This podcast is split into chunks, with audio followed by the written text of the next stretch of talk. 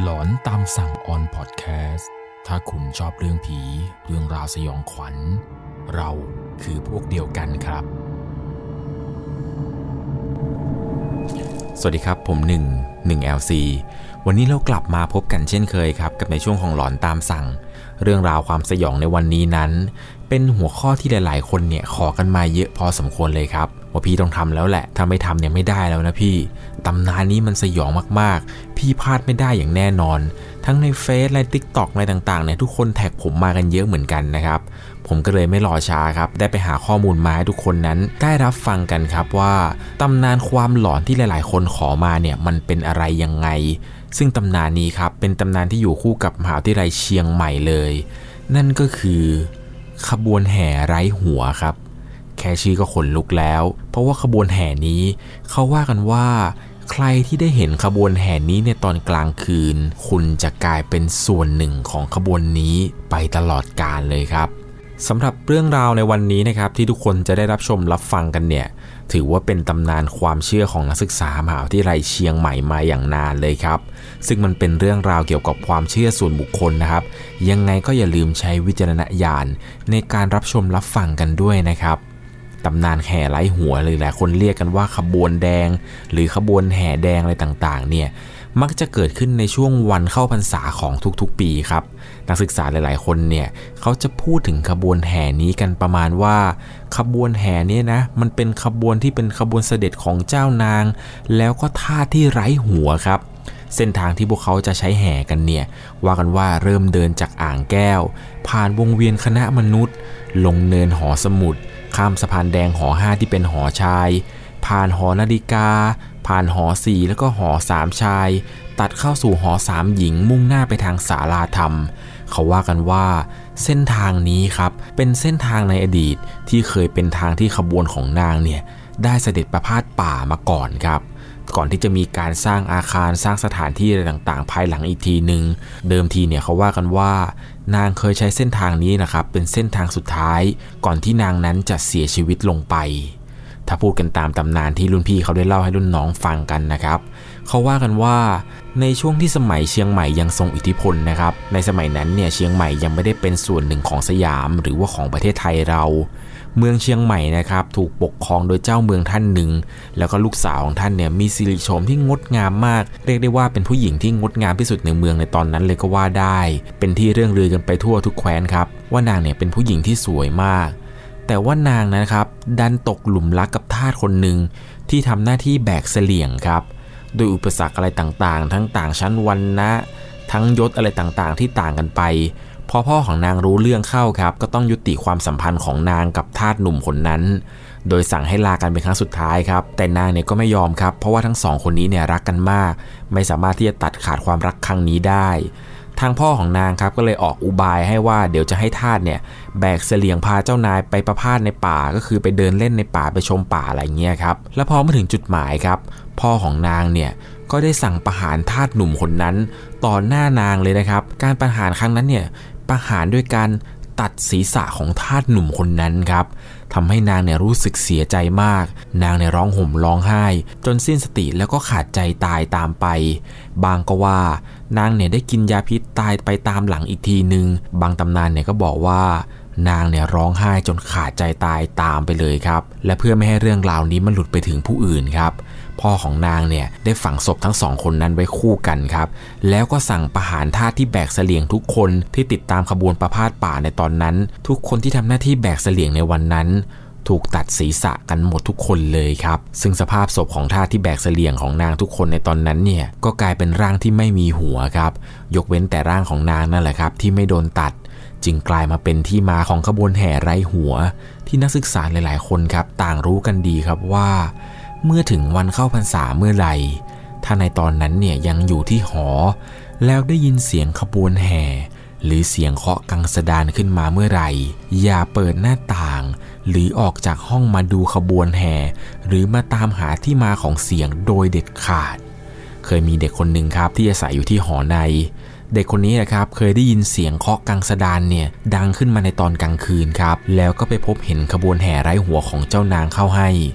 ตัวของเขาเนี่ยเผลอไปสบตาเข้ากับเจ้านางคนนั้นที่นั่งอยู่บนเสลียง สุดท้าย เขาได้หายตัวไปอย่างปริศนาครับ ซึ่งเรื่องแปลกอย่างหนึ่งก่อนที่เขาจะหายไปนั้น เขาได้วาดรูปทิ้งเอาไว้ครับ ซึ่งภาพที่เขาวาดนั้นเป็นภาพขบวนแห่ครับ แต่ที่ในภาพวาดของเขา ท้ายขบวนของภาพที่เขาวาดนั้น มีชายคนหนึ่งครับ แต่งกายแปลกกว่าทุกคนในขบวน ซึ่งถ้าสังเกตดูดีๆ แล้วนั้น ชายที่แต่งตัวแปลกๆเนี่ย เขาใส่ชุดนักศึกษาครับ และที่สำคัญคือ ภาพวาดชายที่ใส่ชุดนักศึกษานั้น ไม่มีหัวเช่นเดียวกับคนอื่นๆ ในขบวนเลยครับ นอกจากนี้เคยมีนักศึกษาท่านหนึ่งครับ เคยพูดถึงเรื่องราวการพบเจอขบวนแห่ไร้หัวนี้ ถ้าในช่วงวันเข้าพรรษาปีไหน ตรงกับวันสอบแล้วไม่ได้กลับบ้านเนี่ย มักจะเจอเรื่องราวแปลกๆ เกิดขึ้นเป็นประจำเลยครับ ที่หนักสุดเนี่ยน่าจะเป็นในตอนที่กำลังนอนอยู่ที่หอพัก ซึ่งเป็นหอในของมหาวิทยาลัยนี่แหละครับ ในระหว่างที่กำลังนอนหลับไปได้สักพักหนึ่งก็ได้ยินเสียงดนตรีแห่อะไรบางอย่าง ค่อยๆ ดังขึ้นมาเรื่อยๆเรื่อยๆ เสียงนั้นเนี่ยมันเป็นเสียงดนตรีที่หลอนมากๆครับ มันเริ่มดังใกล้ๆ กับหอของเขามากยิ่งขึ้น แล้วในขณะที่กำลังนอนอยู่นั้น ก็ถูกมือปริศนาครับ กระชากเสื้อของเขาจนต้องตื่นขึ้นมา ทีแรกเนี่ยคิดว่ารูมเมทมันแกล้งครับ แต่พอลืมตาตื่นขึ้นมา ภาพที่เห็นคือ ผู้หญิงคนหนึ่งครับ เอื้อมมือออกมาจากใต้เตียง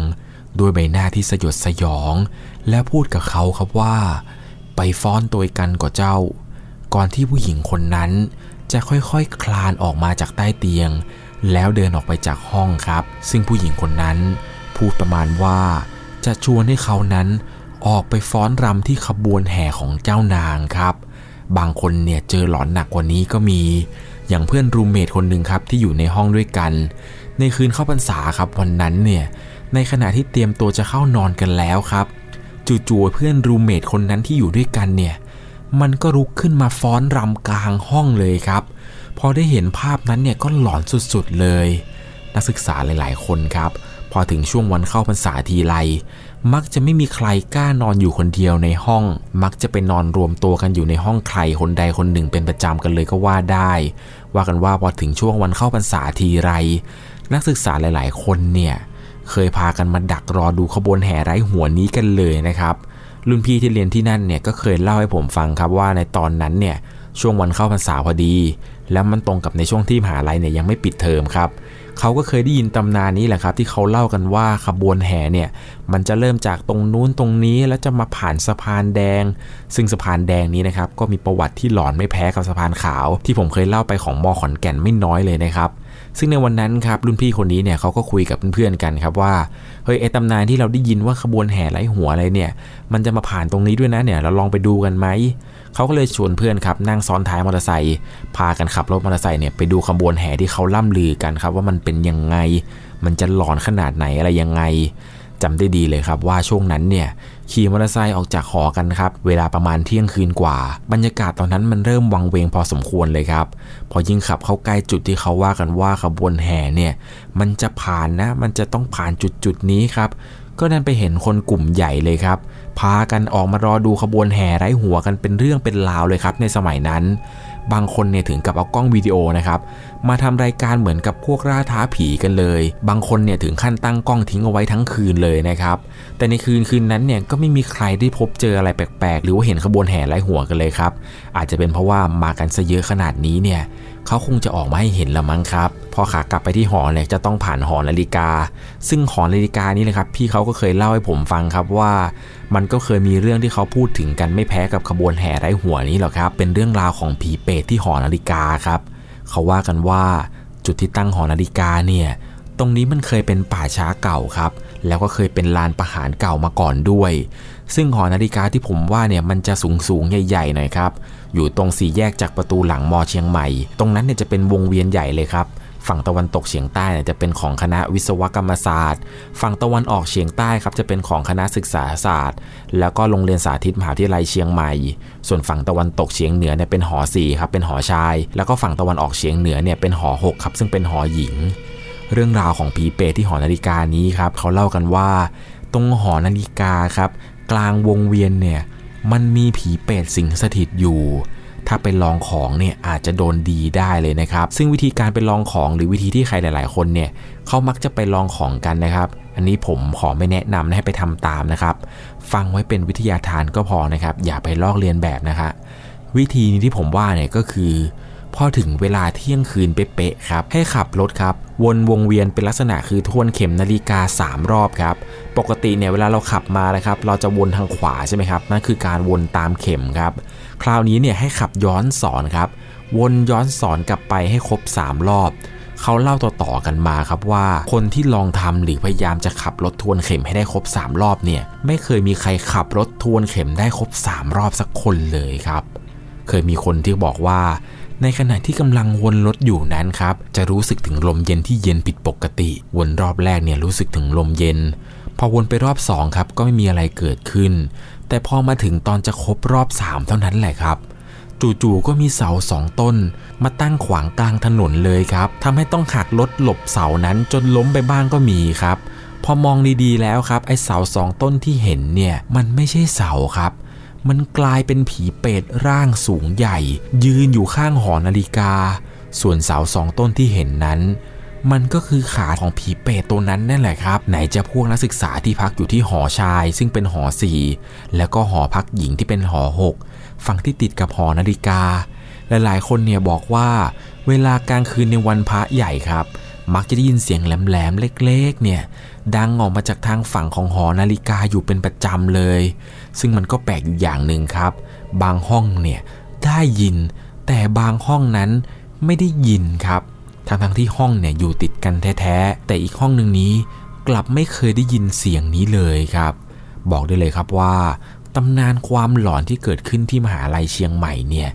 ยังมีอีกเยอะเลยนะครับ อย่างพวกเรื่องห้องสีชมพูที่ผมเคยเล่าไปแล้วครับ กับอีกเรื่องหนึ่ง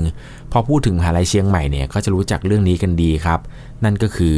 ปอกปอกคืดนั่นเองครับ ซึ่งผมก็เคยเล่าไปแล้วเช่นเดียวกันนะครับ เรื่องราวสยองขวัญที่ผมเล่ามานี้ ยังไงก็ต้องใช้วิจารณญาณในการรับชมรับฟังให้ดีๆนะครับ ใครเคยพบเจอขบวนแห่ไร้หัว หรือเคยเห็นผีเปรตที่หอนาฬิกา หรือเคยได้ยินเสียงดนตรีดังกลางคืน รวมไปถึงเสียงผีเปรตเนี่ย ลองคอมเมนต์ให้เพื่อนๆได้อ่านกันหน่อยนะครับ หรือใครเจอเรื่องสยองขวัญแปลกๆ ในมออีก ก็ลองคอมเมนต์บอกได้เช่นเดียวกันนะครับสำหรับวันนี้ ผมก็ต้องขอตัวลากันไปก่อนนะครับ ถ้าใครมีเรื่องราวสยองขวัญที่เคยเกิดขึ้นกับตัวเอง อยากส่งเรื่องราวหลอนๆมาให้ผมเล่าเนี่ย ส่งมาได้ที่ Facebook 1 LC เลยนะครับ ผมยังรออ่านเรื่องราวของทุกๆ คนอยู่เหมือนเดิมนะครับสำหรับในวันนี้นั้นผมก็ต้องขอตัวลากันไปก่อน ถ้าคุณชอบเรื่องผี เรื่องราวสยองขวัญ เราคือพวกเดียวกันครับ ใครที่ฟังอยู่ในตอนกลางคืน แล้วอยู่ที่หอในด้วยเนี่ย ขอให้คุณนั้นนอนหลับฝันดีพระคุ้มครองครับ สวัสดีครับ